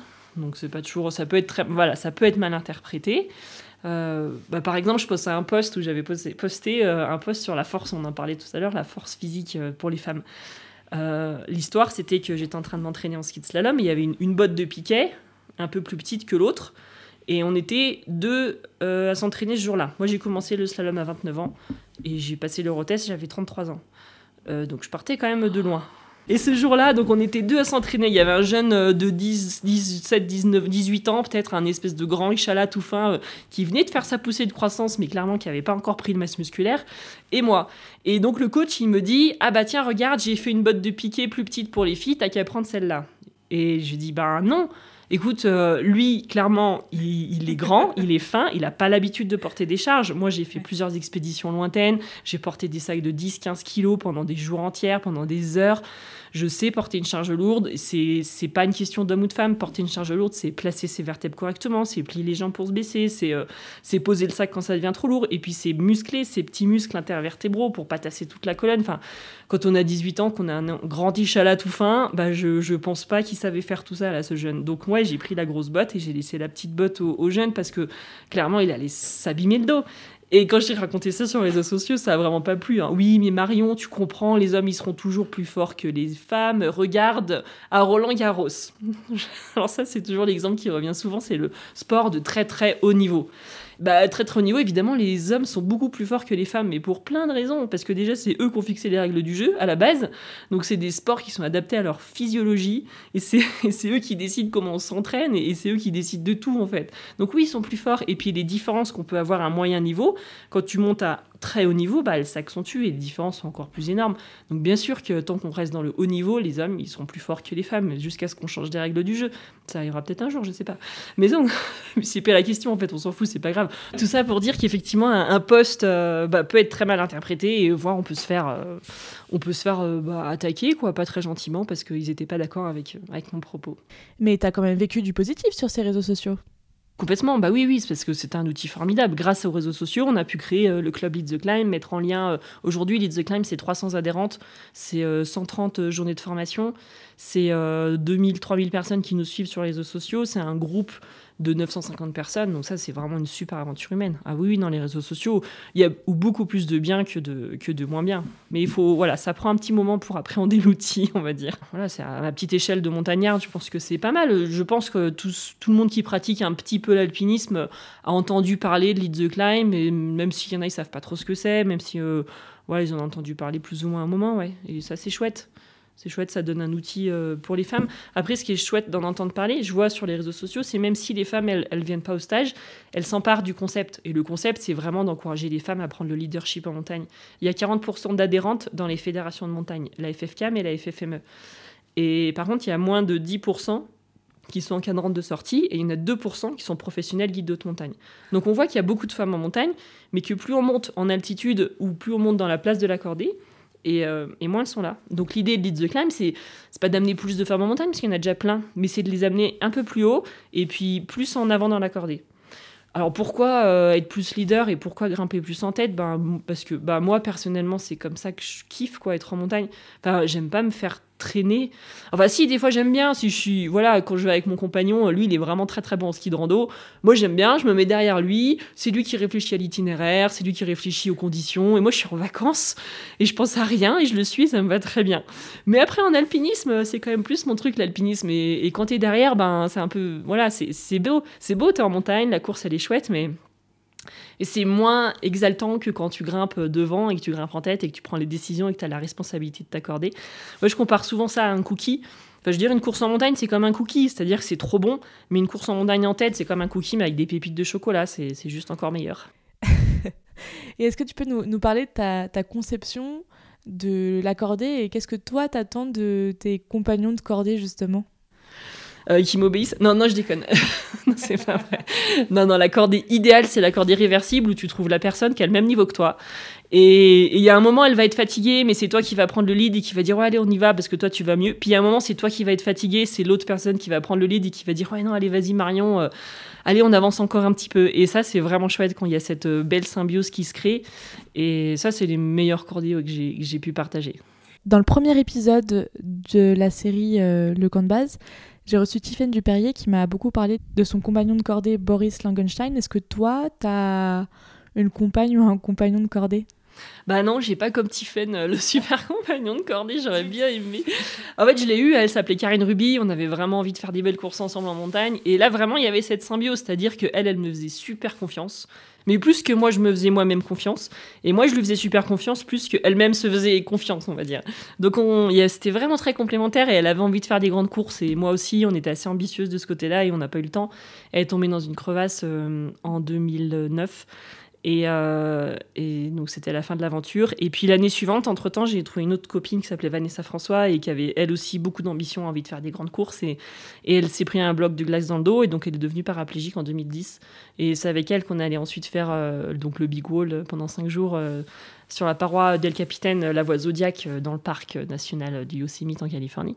Donc j'avais deux super compagnes de cordée, voilà où vraiment ça, ça collait. Et puis ben malheureusement Malheureusement, on n'a pas eu le temps. Et puis après, euh, j'ai quand même pu faire cette fameuse face nord des Grandes Jorasses. Finalement, euh, j'ai eu une copine avec qui y aller. Et ça, c'était cool parce qu'elle n'avait pas du tout le niveau technique pour faire cette face. Et elle le savait. Et, je lui ai quand même proposé d'y aller. Mais moi, parce que moi, je savais que j'étais capable de faire la face. Et elle m'a fait confiance. Donc ça, c'était vraiment chouette parce que en partant dans cette phase, elle savait que tout reposait sur moi. Et euh, elle m'a fait confiance. Parce que si moi j'avais quoi que ce soit, euh, clairement, elle, était, euh, aurait peut-être pu faire quelques longueurs, mais elle aurait été quand même un petit peu embêtée. Quoi. Clairement, il aurait fallu qu'on demande un, coup de main. Quoi. Elle aurait pas pu faire les longueurs, bah, pas trop de longueurs en tête. Donc ça, c'était vraiment chouette parce qu'on n'avait pas du tout le même niveau. Mais elle m'a fait confiance pour l'ascension. Et, et, quand quelqu'un te fait confiance, en fait, tes compétences, elles se décuplent. Et tu es bien plus fort que ce que tu crois être. Et ça, c'est chouette. Waouh, super. Et justement, est-ce que tu peux nous parler euh, peut-être euh, d'une course que tu as appréciée euh, à l'étranger? Tu parlais de la Chine, de l'Himalaya, tu as énormément voyagé. C'est quoi ta, ta, plus belle expé finalement? Ouais, ouais, il y a eu des belles expéditions. Après, ce qui est intéressant finalement, c'est pas le sommet que tu fais, c'est les gens avec qui tu pars. Et, et, bah du coup, à ce niveau-là, ma plus belle expédition, c'était quand je suis partie avec trois copines. On était quatre poulettes. on, on, a fait une expédition donc dans le Grand Nord canadien, sur l'île de Baffin, au milieu des Inuits, là chez les Esquimaux, à l'ouest du Groenland on a marché sur la banquise en autonomie pendant 25 jours. On avait moins 30 degrés, je pense, avec le vent, température ressentie, on était dans les moins 50. Il y en a qui sont un petit peu cloqués les joues, il y a eu des pieds un petit peu noircis, des bouts de doigts aussi un peu bleus, mais bon, non, tout va bien, ça s'est bien fini. Des fesses aussi qui ont cloqué, très fragiles les fesses, beaucoup de tissu adipeux. Faut surtout pas s'asseoir dans la neige. Tissu adipeux, c'est le, c'est le gras. Et euh, même quand t'es fit, hein, t'as un petit peu du gras sur les fesses. Si t'en as, il est sur les fesses. Et euh, on en avait quand même un petit peu. Donc surtout pas s'asseoir dans la neige. Et ça, c'était vraiment chouette parce que là, du coup, je suis passée de membre d'expédition, euh, on va dire lambda voir euh, Boulet, parce que c'est comme ça qu'avec les gars, quand même, euh, ils me voyaient. Enfin, c'est très long de faire ses preuves, c'est très long de trouver quelqu'un qui te fasse confiance pour partir pour des grandes courses. Et il faut constamment faire ses preuves, montrer que tu es capable, que tu es en forme, etc. Et même avec tout ça. Euh, bah, ils arrivent encore à pas te contacter pour partir des grandes courses, puis ils partent entre eux avec leurs potes parce qu'ils ont plus d'affinités, parce que c'est vrai qu'entre hommes, tu as plus d'affinités, de la même façon qu'entre femmes, tu as plus d'affinités, parce qu'on a été élevés avec des codes sociaux qui sont communs. Et, c'est euh, voilà, c'est la socialisation genrée. Le mot technique, ce serait celui-là, c'est-à-dire que les petites filles et les petits garçons, ils sont pas élevés avec les mêmes codes. C'est pas naturel, c'est complètement culturel, parce que d'un point de vue naturel, on a très peu de différence entre les filles et les garçons, mais d'un point de vue culturel, on a créé des fossés. Donc évidemment, les garçons alpinistes, ils ont plus facile de partir avec leurs potes. Donc bref, là je me suis retrouvée avec des copines et tout de suite je me suis retrouvée chef d'expédition. Elles ont décidé que c'était moi qui avais le plus d'expérience et je suis passée de larbin d'expédition à chef d'expédition et c'était trop cool. Enfin, elles m'ont vraiment fait confiance. Alors que quand je partais avec le groupe militaire d'haute montagne, clairement, euh, bon déjà j'aurais jamais été chef parce que le chef d'expédition c'est c'est au niveau de l'armée c'est des grades donc forcément c'est un officier. Donc ça je veux bien l'entendre, il y avait aucun souci, j'avais aucune intention de, devenir officier de l'armée française. J'étais caporal chef et ça me suffisait bien. Mais après au niveau des compétences, voilà, j'étais tout le temps remise en question, tout le temps dans l'équipe B euh, et puis un jour, j'ai quitté le GMHM parce que les collègues, ils se sont tous bien organisés pour partir d'un façon des Grandes. Puis quand je leur ai dit, bah écoutez, moi j'aimerais bien y aller aussi parce que là, je suis acclimatée, j'ai fait l'aiguille verte la semaine dernière. Euh, en ce moment, je grimpe dans le 7C régulièrement. Enfin, je pense que, je pense que ça va là. Je peux, je peux, bah, je peux imaginer me lancer dans, une grande face, même si j'ai pas cette expérience et c'est pour ça que j'aimerais bien aller avec vous. Ils m'ont dit qu'ils étaient déjà trois à partir et que du coup la cordée était complète, que du coup ils pouvaient pas partir avec moi. Alors ils m'ont laissé au bas dans la vallée quoi. Et là je me suis dit bon, en fait, euh, en fait ils me feront jamais une place quoi. Ils vont toujours s'organiser entre eux et même quand tu es hyper en forme, hyper acclimaté et que tout va bien, ben même même là il y a pas de place pour toi. Donc euh, de toute façon ça sert à rien d'insister. Donc c'est pour ça que j'ai quitté le haut niveau, l'alpinisme de haut niveau, le, le, GMHM et que je suis devenu instructeur montagne dans les chasseurs alpins en 2012. Comment est-ce que tu t'es dit avec tous ces diplômes et toutes ces qualifications, bah tiens, si je devenais euh, monitrice de ski? Ah oui, alors ça c'est parce que j'étais euh, à l'école militaire de haute montagne, instructeur, et j'étais à 1300 balles, euh, donc caporal chef, et j'étais que guide, on va dire. J'étais aussi motrice d'escalade, mais finalement, quand tu deviens guide, après, ça annule un petit peu ce premier diplôme, parce que tout ce qu'un moniteur d'escalade peut faire, un guide peut le faire, donc ça t'amène pas grand-chose. Et je me voyais pas rester à l'armée toute ma carrière et je me voyais pas non plus faire guide indépendante euh, que guide indépendante. Donc je me suis dit, bah allez, je vais commencer à faire du ski alpin. Donc à 29 ans, j'ai commencé le ski alpin. J'ai eu le test technique à 30 ans. Et j'ai eu beaucoup de chance, hein, clairement, parce que. Non, non, là, c'est une prouesse, Marion. ouais, ouais, c'est incroyable. Moi, non, mais c'est de la chance, vraiment. Il neigeait, il neigeait, des, il neigeait des pizzas. Et j'ai pas touché un piquet. Hein. C'était tout euh, creusé, là. Hop, 12 centièmes. Euh, et c'est passé. Et, et après, j'ai fait l'école de police. Et entre-temps, j'ai vu cette, comme quoi ils cherchaient des guides à la police. Et pour le secours montagne, j'y avais pas, en fait, j'y avais pas pensé quoi de, de faire ce truc-là. Il y avait jamais eu de femme encore avant moi et j'avais aucun modèle et je connaissais personne qui faisait ça en fait et j'y avais vraiment pas pensé. J'ai vu une petite annonce dans la liste de diffusion des guides dans la mailing list Comme quoi, ils cherchaient des guides à la police nationale. Je me suis dit, bon, là, je suis à l'armée française, à l'armée de terre. Bon, police nationale, c'est aussi un métier de la sécurité, mais ça peut pas être pire, quoi, on va dire, au niveau de l'ambiance.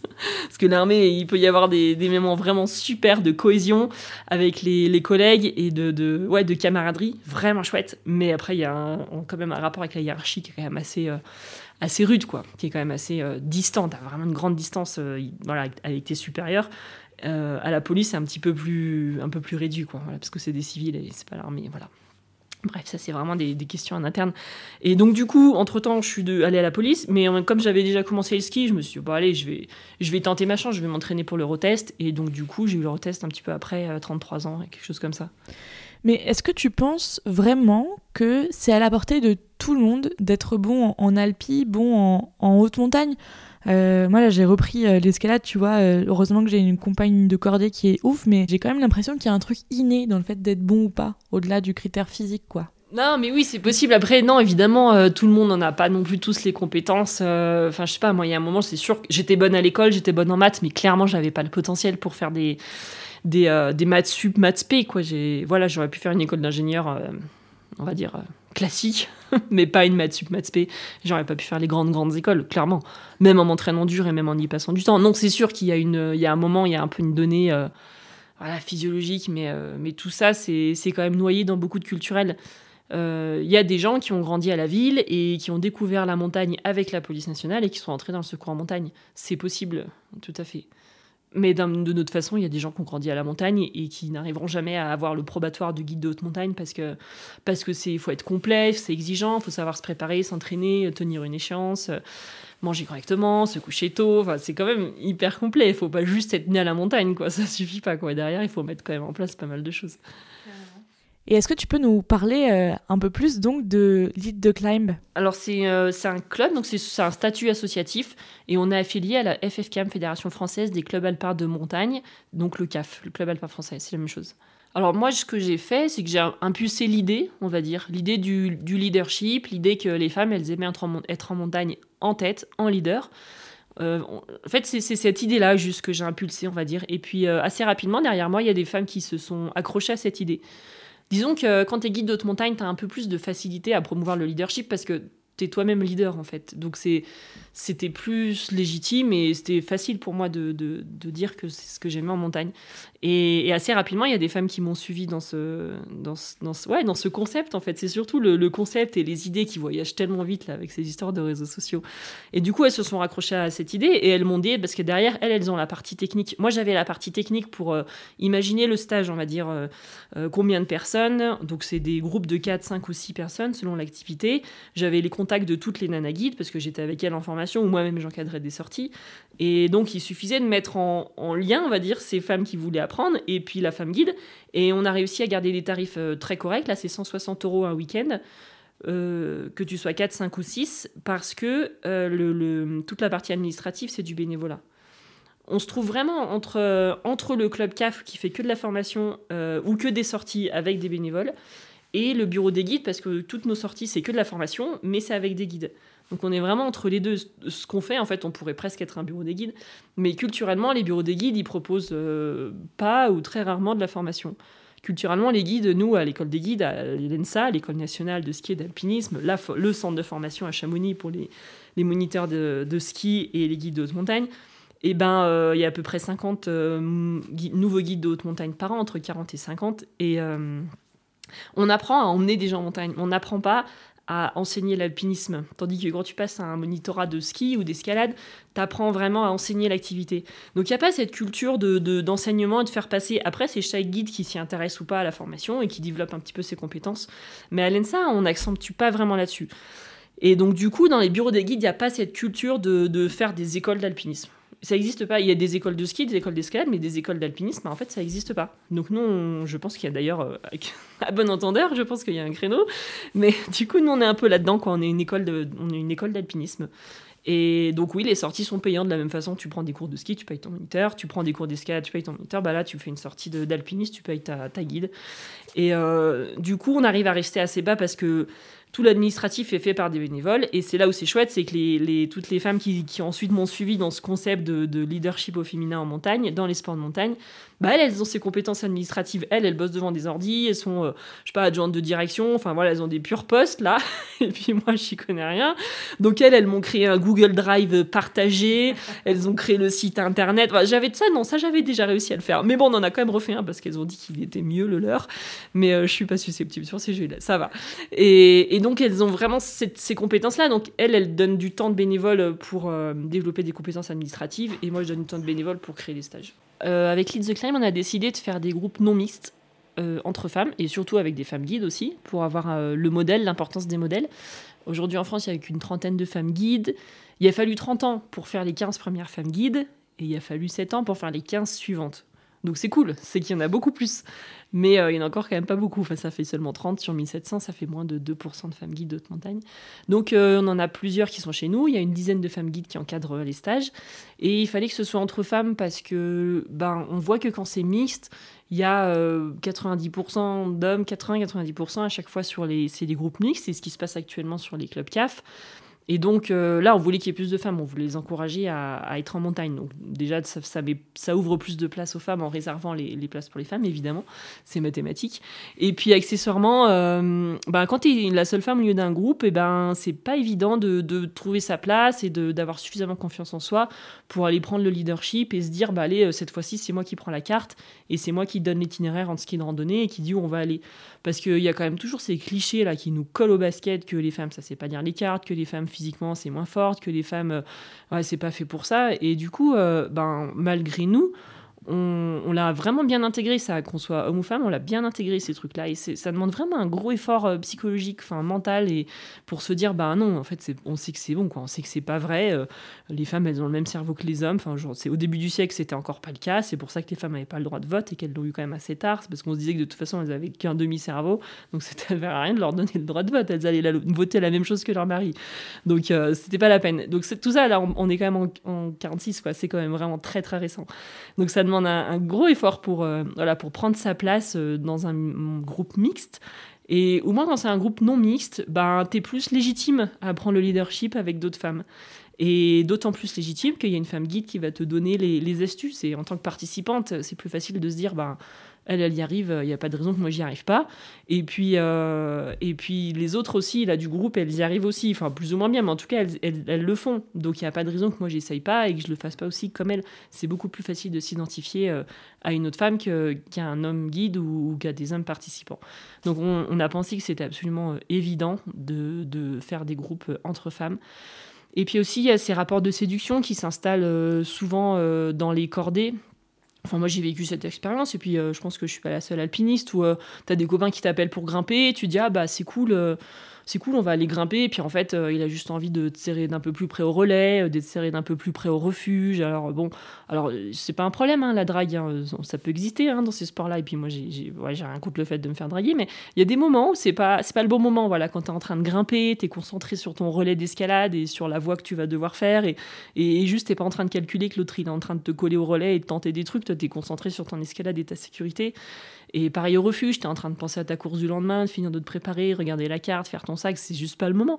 On peut se draguer, mais après la bière, il y a des moments pour et des moments pas pour. Et ça, c'est, ça met hyper mal à l'aise et c'est usant quelque part. Et, et, du coup, euh, du coup, quand t'es entre femmes, t'as as quand même un petit peu moins ce problème. Alors oui, il y a des lesbiennes qui viennent sur nos stages, mais c'est quand même moins ça veut dire euh, elles attaquent pas comme ça quoi. C'est quand même moins envahissant. Et puis euh, et puis voilà moi je suis pas très calée sur les relations euh, homosexuelles. Voilà je, je connais pas très bien ces sujets là mais on en a eu sur nos stages et il n'y a pas eu ces, ces, soucis de, de, drague et puis de voilà qui mettaient mal à l'aise. Elles, elles, étaient là parce qu'elles aimaient bien surtout entre femmes. Et ça leur semblait évident de venir dans des groupes non mixtes mais c'était pas c'était pas gênant voilà. Et, et, tous les hommes ne sont pas comme ça bien sûr et heureusement. Mais mais moi j'ai eu quand même plusieurs expériences où, où voilà c'était pas forcément très agréable. Et puis au bout de deux trois fois bah le gars il t'appelle plus pour grimper parce qu'il a compris qu'il y avait pas moyen. Et puis euh, et voilà. Et puis bah moi j'avais du mal à trouver du, du monde à qui grimper parce que ben soit euh, le copain il se faisait un peu des films, soit, euh, soit il, a, il préférait aller avec ses copains à lui parce qu'il avait plus d'affinité, ce que je peux tout à fait comprendre. Et moi j'avais pas beaucoup de choix parce que j'avais pas beaucoup de copines avec qui grimper parce qu'on était quand même pas très nombreuses et on n'est toujours pas très nombreuses et, et du coup euh, je vois j'ai toujours très compliqué de trouver des compagnes de cordée. Et quand j'ai découvert l'alpinisme entre femmes, j'étais j'avais déjà plutôt une vingtaine d'années, j'avais déjà grimpé avec des copines, mais j'en avais pas beaucoup. Et à 20 ans, je suis rentrée à l'équipe nationale d'alpinisme féminine. C'est la première fois qu'il y a une équipe euh, nationale, voilà, donc pour les femmes qui s'était créée par la FFME. Et avant ça, il y avait une équipe nationale d'alpinistes jeunes. Donc elle était soi-disant mixte, mais en 20 ans, donc euh, ça veut dire tous les deux ans, il y avait 8 alpinistes qui étaient sélectionnés, donc il y avait 80 alpinistes qui sont passés il y avait une femme, Chantal Mauduit, une sacrée alpiniste. Et donc ça faisait quand même pas très très mixte leur histoire. Donc ils se sont dit, il y a une bénévole de la FFME qui a dit bah non, mais là c'est pas mixte du tout votre truc. Euh, il faut faire des places pour les femmes, il faut les, leur donner des cours avec des guides, il faut leur faire un espace pour qu'elles puissent progresser euh, dans les hauts niveaux en alpinisme parce que là elles ont pas leur place quoi clairement. Dans cette équipe nationale d'alpinistes jeunes, il y avait pas de femmes donc. Euh, c'était pas mixte. Et même moi, j'avais à ce moment-là, j'avais à 20 ans, là, j'avais un niveau quand même déjà intéressant. J'ai même pas pensé à postuler pour ce groupe de jeunes parce que je voyais que des gars de toute façon. J'ai même pas pensé que de toute façon j'avais le droit de postuler. Et puis l'année d'après, ils créaient les NAF. Et là, tout à coup, je me retrouve avec sept femmes euh, en montagne. Et j'étais pas forcément venue pour grimper qu'avec des femmes. Je me disais, bon, bah, on fera avec. Ça se trouve, elles seront, elles seront chiantes. Je sais pas, on verra. En tout cas, dans tous les cas, je serai dans l'équipe et j'aurai un petit peu du matériel et j'aurai des journées avec une guide. La guide, c'était Valérie Hommage et c'était la première fois donc là que je rencontre une femme guide. Donc je la vois sur le terrain et je la vois exercer et c'était très inspirant de, de la voir en vrai. Et puis finalement, en fait, aller en montagne qu'avec des filles, bah, c'était trop cool. Alors ça papote, hein. au relais, on faisait que papoter. On avait tellement de choses à se raconter. On est parti en expédition au Pakistan à la fin des deux années de formation.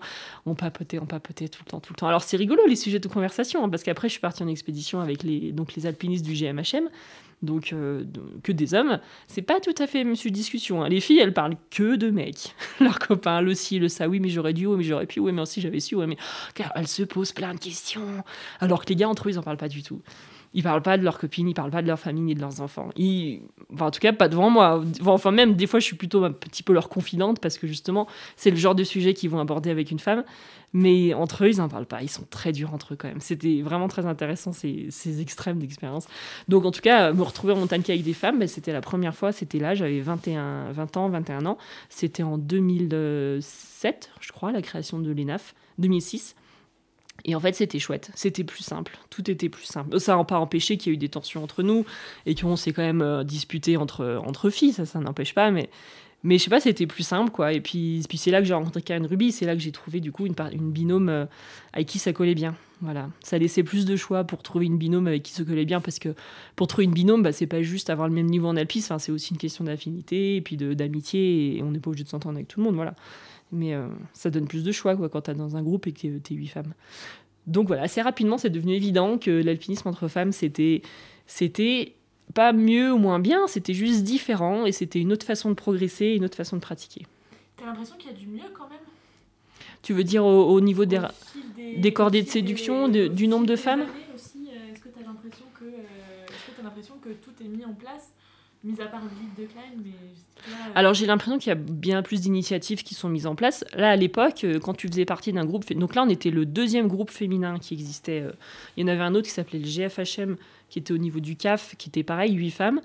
Nous, on était huit femmes, donc on était les deux seuls groupes féminins. Et quand tu disais que tu faisais partie d'un groupe de femmes, tout de suite, tu te mettais un peu plein d'hommes à dos parce qu'ils étaient là, oui, mais t'aimes pas pratiquer avec les hommes et tout ça. Mais, non, c'est pas que j'aime pas, c'est que bah, c'est différent. et, et du coup, là, aujourd'hui, 15 ans plus tard, euh, il y en a une vingtaine des groupes féminins. Et aujourd'hui, ben, 15 ans plus tard, les femmes, elles n'ont pas peur de dire bah non, en fait, euh, en fait moi, j'ai pas envie de pratiquer l'alpinisme avec les gars, en fait, je préfère aller avec les copines. Et, et, c'est, et puis voilà, tant pis. Enfin, tant pis pour eux, quoi, presque. Et puis. Euh, et puis elle l'affirme haut et fort et elle s'engage pas quoi. Ça a vraiment changé. Alors que non, moi il y a 15 ans, je pouvais enfin je pouvais pas dire ça quoi. Bon déjà c'était pas complètement vrai parce que j'avais des super compagnons de cordée euh, quand même dans tout ça, j'en avais quelques-uns qui étaient vraiment chouettes. Mais euh, non, tu pouvais pas dire haut et fort à ce point-là que tu voulais faire de la montagne qu'avec des copines et que c'était vachement mieux. C'était ouais, c'était quand même plus exceptionnel quoi. Et aujourd'hui, il y en a plein différents. Alors, des choses mises en place, il y en a vraiment beaucoup. Au niveau de la, du CAF, donc moi, je suis présidente d'un club CAF, donc je vois bien en interne, il y a plein de choses qui sont mises en place pour créer de plus en plus de groupes pour répondre aux besoins des pratiquantes. et au niveau de, des institutions comme par exemple l'ENSA, euh, moi, j'ai été. Ah, on n'en a pas parlé, tiens, j'ai aussi fait prof à, l'ENSA en alpinisme. J'ai fait que quelques semaines, mais j'étais détachée de la CRS Montagne pour, euh, en tant que secouriste, voilà, pour, euh, pour enseigner donc les, formations guide d'haute montagne pour les aspirants guides. Et donc, j'ai fait, au total, j'ai dû faire une dizaine de, de semaines à l'ENSA en 2017, 2016-2017. Et hum, donc là, j'étais la quatrième femme prof à l'ENSA, on appelle ça les professeurs de l'ENSA, les, formateurs et sur une trentaine de professeurs depuis la création de l'école après la Deuxième Guerre mondiale, à des années 50, les, premières euh, sessions de guide d'haute montagne. Euh, ouais, donc là, il fallait encore un peu se, faire sa place. Niveau crédibilité, c'est pas forcément évident. Ah ben, on parlait de la carrière de la grossesse. Là, c'était vraiment chouette parce que le responsable du département alpinisme, euh, François Marcini, euh, il m'a demandé d'encadrer des semaines à l'ENSA je lui ai dit mais attends je me sens un peu jeune guide j'ai juste de, ça fait trois ans que j'ai fini mon diplôme normalement on demande six ans d'ancienneté etc il me dit oui mais t'as déjà 32 ans et vous les filles là après vous faites votre bébé et après je vous perds et j'étais là ben non mais t'exagères François c'est bon je vais pas faire un bébé tout de suite. Bon il avait pas tort parce que l'année d'après j'étais enceinte.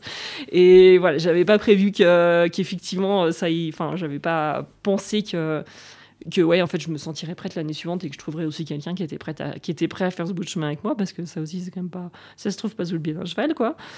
Et, euh, et donc il a donc là là j'ai été vraiment favorisée pour pouvoir euh, pour pouvoir pratiqué à l'ENSA quelques semaines, donc c'était chouette.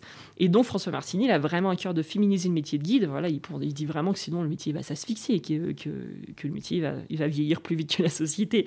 Donc il met pas mal de choses en place pour accueillir les femmes. Ils ont aménagé le probatoire, donc pour les femmes, euh, les voies d'escalade sont un peu plus faciles et la marche est un petit peu plus facile. Euh, pour compenser, alors ça, ça a fait grand débat évidemment, hein, parce que c'est de la discrimination positive, c'est du favoritisme, nanana. Après, les femmes, elles vont sortir de formation, elles seront moins fortes que les hommes, du coup, elles auront moins de travail, elles seront moins crédibles, etc. Mais l'argument pour, c'est que quand même, quand on est au collège, on en parlait tout à l'heure, les, barèmes sport filles et garçons ne sont pas les mêmes. Donc on nous dit depuis toujours qu'on est moins forte, on nous demande d'être moins forte dans tous les sports. Et là, tout à coup, il faut bim rattraper le niveau des gars. Donc non, c'était pas juste, quoi. Et ça, François Marcini l'avait bien compris. Donc le niveau, il est un petit peu en deçà. Mais au cours de la formation, les filles, elles doivent rattraper le niveau des garçons. Et cinq ans plus tard, c'est cinq ans la formation de guide. Donc ça, quand même, ça laisse le temps de voir venir. À la fin de la formation, par contre, tu dois avoir le même niveau que les hommes à la sortie de la formation. Donc il a mis des choses en place comme ça. Il y a une femme, par exemple, qui a eu, son, qui a eu l'épreuve de ski. Elle est tombée enceinte avant l'épreuve été euh, escalade et crampons glaciers. Donc il lui a dit, ben écoute, euh, à partir de maintenant, si tu as ton épreuve de ski et qu'ensuite tu es enceinte ou blessée, eh ben tu gardes l'épreuve et l'année suivante, tu fais que l'épreuve d'été. Donc il, voilà, il, a modifié les textes pour pouvoir faciliter euh, l'accès au métier pour les femmes. Au-delà de faire aussi de la communication autour de ça, on a fait des clips euh, pour montrer voilà, le quotidien d'une famille, etc. Donc ouais, on, il y a plein de choses, il y a plein de belles choses qui se font. Tu fais aussi des conférences. Comment est-ce que tu as commencé et pour euh, raconter quoi finalement? Euh, J'adore faire les conférences. Alors, euh, c'était d'abord dans les festivals de films de montagne, parce que j'avais des, clips à présenter. Et puis, il y avait un film qui s'appelle Voix féminine, par exemple, qu'on avait, un documentaire qu'on avait tourné. Et avec les réalisateurs de photos verticales. Et puis en fait, tout de suite, je fait, j'étais hyper à l'aise sur une selle. Et au début, j'avais un peu le trac, la trouille et tout ça. Puis en fait, un jour, je me suis dit, mais attends, ils sont venus parce qu'ils ont envie de t'écouter parler. Donc, euh, parle-leur. et puis, du coup, eh ben, en fait, euh, j'ai trouvé ça trop génial de parler sur scène et d'échanger mes petites histoires et d'avoir des retours aussi derrière euh, de partage d'expérience. Parce que je pense que c'est comme ça qu'on avance et qu'on grandit et qu'on devient tous un peu meilleurs. C'est, de partager des expériences à gauche, à droite. Et si on garde tout pour nous, c'est un petit peu dommage. Presque, c'est comme si on, avait vécu cette expérience et que ça nous servait que à nous. Si ça peut servir à d'autres, moi, je trouve que c'est chouette. De la même façon, j'aime bien m'inspirer d'expériences d'autres personnes. Et euh, je me suis trouvée super à sur scène. Et puis cette problématique euh, de la place de la femme, cette, euh, ce parcours-là d'être la première femme, euh, que ce soit dans le groupe militaire d'haute montagne, à l'école militaire d'haute montagne ou encore dans les CRS montagne, c'est quand même assez particulier, assez unique. À croire que je cherche des embrouilles, mais non, ça s'est fait un petit peu par hasard. C'est un phénomène de société qui fait qu'aujourd'hui, les femmes, elles ont cette place-là dans ces institutions. Moi, si j'étais née dix ans plus tôt, j'aurais absolument pas pu faire tout ce que j'ai fait parce qu'il n'y avait pas de femmes. Et avant moi, il y a des femmes qui ont poussé des portes. Et après moi, il y en a encore d'autres qui vont pousser encore d'autres parce qu'il y a encore d'autres portes à pousser. Et, euh, et c'est ça qui est chouette. Et puis finalement, maintenant, dans tous les comités d'entreprise, il y a, euh, tu es un petit peu obligé d'avoir un comité euh, mixité, un comité euh, égalité homme-femme. Tu es un petit peu obligé d'aborder le sujet, quoi, que, que tu aies envie ou pas envie, en tant que directeur, président de n'importe quelle entreprise. Voilà, maintenant, c'est des sujets qui sont incontournables et les femmes se mobilisent, elles s'organisent pour créer des événements autour de ça, de ces questions, pour en discuter. Euh, j'ai repris un petit peu les études aussi sur ce master égalité homme-femme dans les activités physiques et sportives, APS, donc le master égal APS.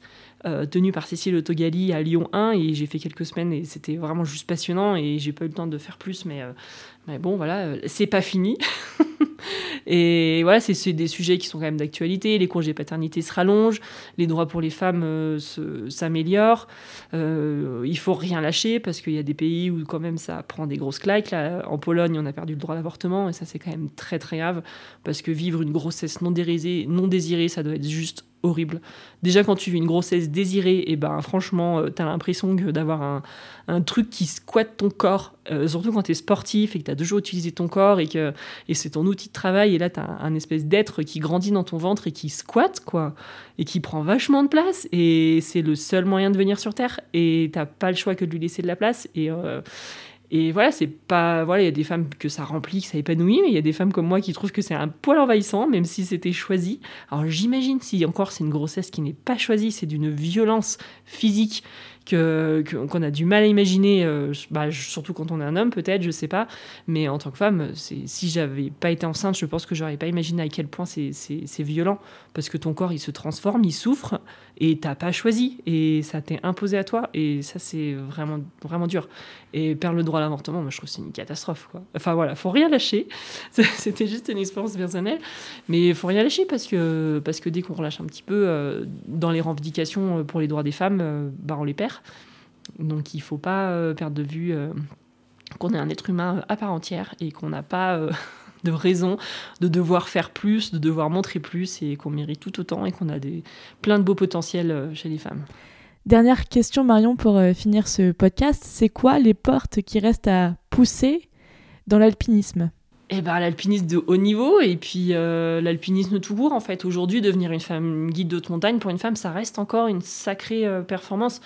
Eh ben, euh, moi, je suis la 17e femme guide de montagne en France et j'ai 36 ans aujourd'hui. J'ai pas l'impression d'être euh, euh, vieille, vieille et pourtant, je suis que la 17e. Donc, devenir femme guide aujourd'hui, ça reste encore un exploit. tu seras la 35e, la 40e, mais ça fait quand même pas beaucoup sur les centaines d'hommes qui sont devenus guides de montagne et même les milliers, parce qu'il y en a 1700 actifs, mais il y en a bien plus que ça qui ont été diplômés. Et euh, de la même façon, euh, faire des, métiers comme le secours en montagne, ben, ça reste exceptionnel. On n'est que 4 aujourd'hui. On sera sûrement 6 là, d'ici deux ans. Il y a deux, jeunes femmes là, qui, se préparent pour les examens. Mais on n'est quand même que 6 sur 200. Il y a encore beaucoup à faire. La politique, j'en parle même pas parce que je connais pas très bien ce milieu. Mais je crois que c'est assez parlant. Il y a encore beaucoup de choses à faire. Euh, voilà, il y a tout, de toute façon, les, tous les postes de pouvoir et de finance sont, sont encore à pourvoir pour les femmes. Et puis, alors peut-être que le monde de demain, ce sera peut-être pas ça d'ailleurs les objectifs et ce sera peut-être chouette aussi. Je pense que les femmes, elles peuvent aussi apporter d'autres valeurs justement et peut-être inverser cette course vers, euh, vers euh, faire une carrière, vers euh, aller dans des métiers difficiles et exigeants et peut-être que ces femmes, les femmes, elles pourront apporter d'autres choses aussi et et ça, voilà, je serais curieuse de voir aussi ce que ça peut amener. Il y a différentes façons d'appréhender le truc. Ce qui est sûr, c'est qu'il y a une richesse, il y a du potentiel. je pense que les femmes, il faut les écouter, il faut les, les écouter sérieusement et prendre en compte leurs besoins. Alors, bien sûr qu'il y a beaucoup de, de culturel, ça se mélange avec le naturel. Euh, voilà, mais il y a tout ce travail sur la féminité. Moi, j'ai passé beaucoup de, temps, ça fait 15 ans, 13 ans que je suis dans la fonction publique et j'ai jamais eu de collègue femme. À part cette année, ça y est, il y a une, j'ai une collègue à la section euh, CRS Montagne d'Almerville. Donc, c'est la première année. Des fois, on fait des entraînements euh, toutes les deux. On a fait un entraînement toutes les deux. Donc, depuis cette année, j'ai une collègue femme et, voilà, c'est chouette. Alors, c'est pas plus ou moins bien qu'avec un collègue homme. Hein. C'est juste que c'est plus simple parce qu'on a, tout de suite plus d'affinité et et, euh, et, on se connaît depuis même avant euh, de rentrer dans, cette spécialité, donc c'est assez chouette. Mais euh, voilà, il y a cette question sur la féminité. Quand tu es entouré d'hommes tout le temps, tu as l'impression que tu te perds un petit peu en tant que femme, et après tu vas rechercher des groupes de femmes pour travailler un peu sur cette féminité. Ça, c'est encore toutes des questions où à seulement 36 ans, je pense que je débute, et je pense qu'il y a encore tout un champ d'exploration, et ça, c'est chouette. Et je pense que là, les femmes, elles ont vraiment des choses à apporter. Il ne faut pas perdre cette féminité de vue, et il y a peut-être d'autres choses. Voilà, le, pouvoir de la vie, c'est quand même quelque chose, hein, de donner la vie avec un grand V. Là, on se rend compte euh, de la fragilité de la vie, et, je pense que les femmes n'auraient jamais pu inventer la guerre. Il suffit d'avoir porté un enfant dans son ventre pour ne pas avoir envie d'aller tuer des gens, parce que franchement, c'est du job. et encore quand tout se passe bien. et, voilà, c'est, voilà, il y a des choses comme ça. Clairement, les, femmes, elles ont la vie avec un grand V, et je pense que ça, il faut les, il faut les écouter là-dessus. Et ah oui, non, ouais, sais plus, j'allais raconter encore un autre truc. Vas-y, hein. Non, mais c'était l'histoire de ma collègue. Ouais, non, mais ça, c'est quand même une belle histoire, je trouve. Ouais. vas-y. Non, mais vraiment, je prie. Hein. Parce que là, maintenant, on est deux à la CRS Montagne. Et en fait, Cécile, on se connaît depuis avant le Secours Montagne. Et ce qui est vraiment chouette, c'est que Cécile, elle a participé à la création du GFHM, du groupe féminin de montagne, donc le tout premier groupe non mixte euh, créé par le, avec le CAF. Et, moi, j'ai un peu bénéficié de cette mouvance parce que je suis rentrée donc à l'ENAF, c'est le premier groupe féminin de la FFME, c'était un peu pour faire le penchant au CAF, voilà, parce qu'il y avait un peu une, concurrence entre les deux fédérations. Et donc, en fait, grâce à Cécile, j'ai bénéficié d'un groupe féminin qui a été un tremplin pour ma carrière parce que ça m'a permis de me faire repérer pour rentrer au GMHM, ça m'a permis d'avoir des copines de cordée, d'aller voilà, partir sur des courses plus ambitieuses, de me projeter dans le métier guide de haute montagne, parce qu'à ce moment-là, bah, je rencontre une femme guide qui nous encadre, Valérie Hommage, et à ce moment-là, il y a déjà deux, Karine Ruby était déjà aspirant guide et Sarah Berthelot aussi, elles étaient avec nous dans l'équipe. Donc vraiment, ça a été un, beau tremplin pour ma carrière, ces groupes féminins. Et puis plus tard, ben moi je rentre en 2016 au CRS Montagne, et au moment où je rentre, et ben Cécile, elle, elle voit que ça y est, il y a une femme, parce qu'en fait, elle s'était renseignée pour entrer au CRS Montagne. Elle s'était renseignée euh, dix ans plus tôt. Elle est plus âgée que moi, Cécile. Et en fait, dix ans plus tôt, on lui a dit, bah écoute... Euh, en 2000, euh, ouais, en gros, en 2006, 2008, 2010, on lui a dit écoute, il n'y a pas de femme en CRS. Ce qui était vrai, parce que la première femme CRS maintien de l'ordre, c'est 2012. Il y avait une femme officier euh, CRS en 2008. Voilà, officier, c'est un, un, autre boulot, tu es plus manager que vraiment sur le terrain. Et, euh, et, donc on lui a dit, bah écoute, il n'y a pas de femme en CRS, donc tu peux pas venir en CRS montagne. Et puis, euh, à une époque, il fallait faire moins, plus d'un mètre soixante, et puis là, c'était plus vrai. Mais bon, le gars, il voilà, n'avait pas été très bien informé. Il lui a dit, puis il faut faire plus d'un mètre soixante pour de toute façon rentrer dans la spécialité, donc tu peux pas. Donc quand elle s'est renseignée pour entrer dans la spécialité en 2008-2010, on lui a dit, en fait, non, tu peux pas, il n'y a pas de femme. Et en fait, légalement, ils peuvent pas interdire l'accès à cette profession ils n'ont pas le droit, parce que ce serait, euh, ce serait, bah, ce serait illégal et discriminatoire. Mais comme il n'y a pas de femmes, ben, en fait, ils, personne ne savait trop si c'était OK.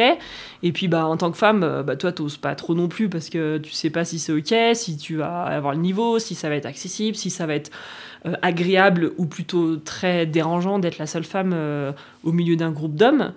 Euh, voilà, et, du coup, c'est hyper compliqué de, de, rentrer dans cette spécialité. Donc, c'est chouette parce que grâce à Cécile, moi, j'ai fait part d'un groupe féminin.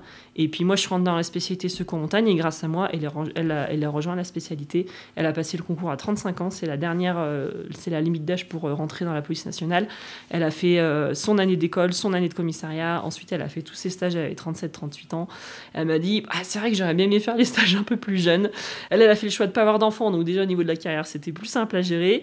Mais, euh, mais voilà, je trouve ça chouette, enfin, comment nos histoires, finalement, elles se croisent. Et finalement, on se rend compte que ben, la moindre petite action, ça peut avoir des conséquences derrière qu'on n'imagine pas forcément tout de suite. Et euh, parce que finalement, c'est parce qu'elle a créé le groupe féminin que moi je suis rentrée, que moi j'ai eu un tremplin, que je suis rentrée au secours en montagne, que du coup, finalement, Cécile est venue au secours en montagne. Enfin, voilà, je trouvais que c'était une belle histoire qui se joue sur plus d'une dizaine d'années. On parle de 15 ans, là, tout ça. Ça s'est fait en 15 ans, mais c'est une jolie histoire, non? Si, c'est un beau témoignage. Ouais, non, c'est trop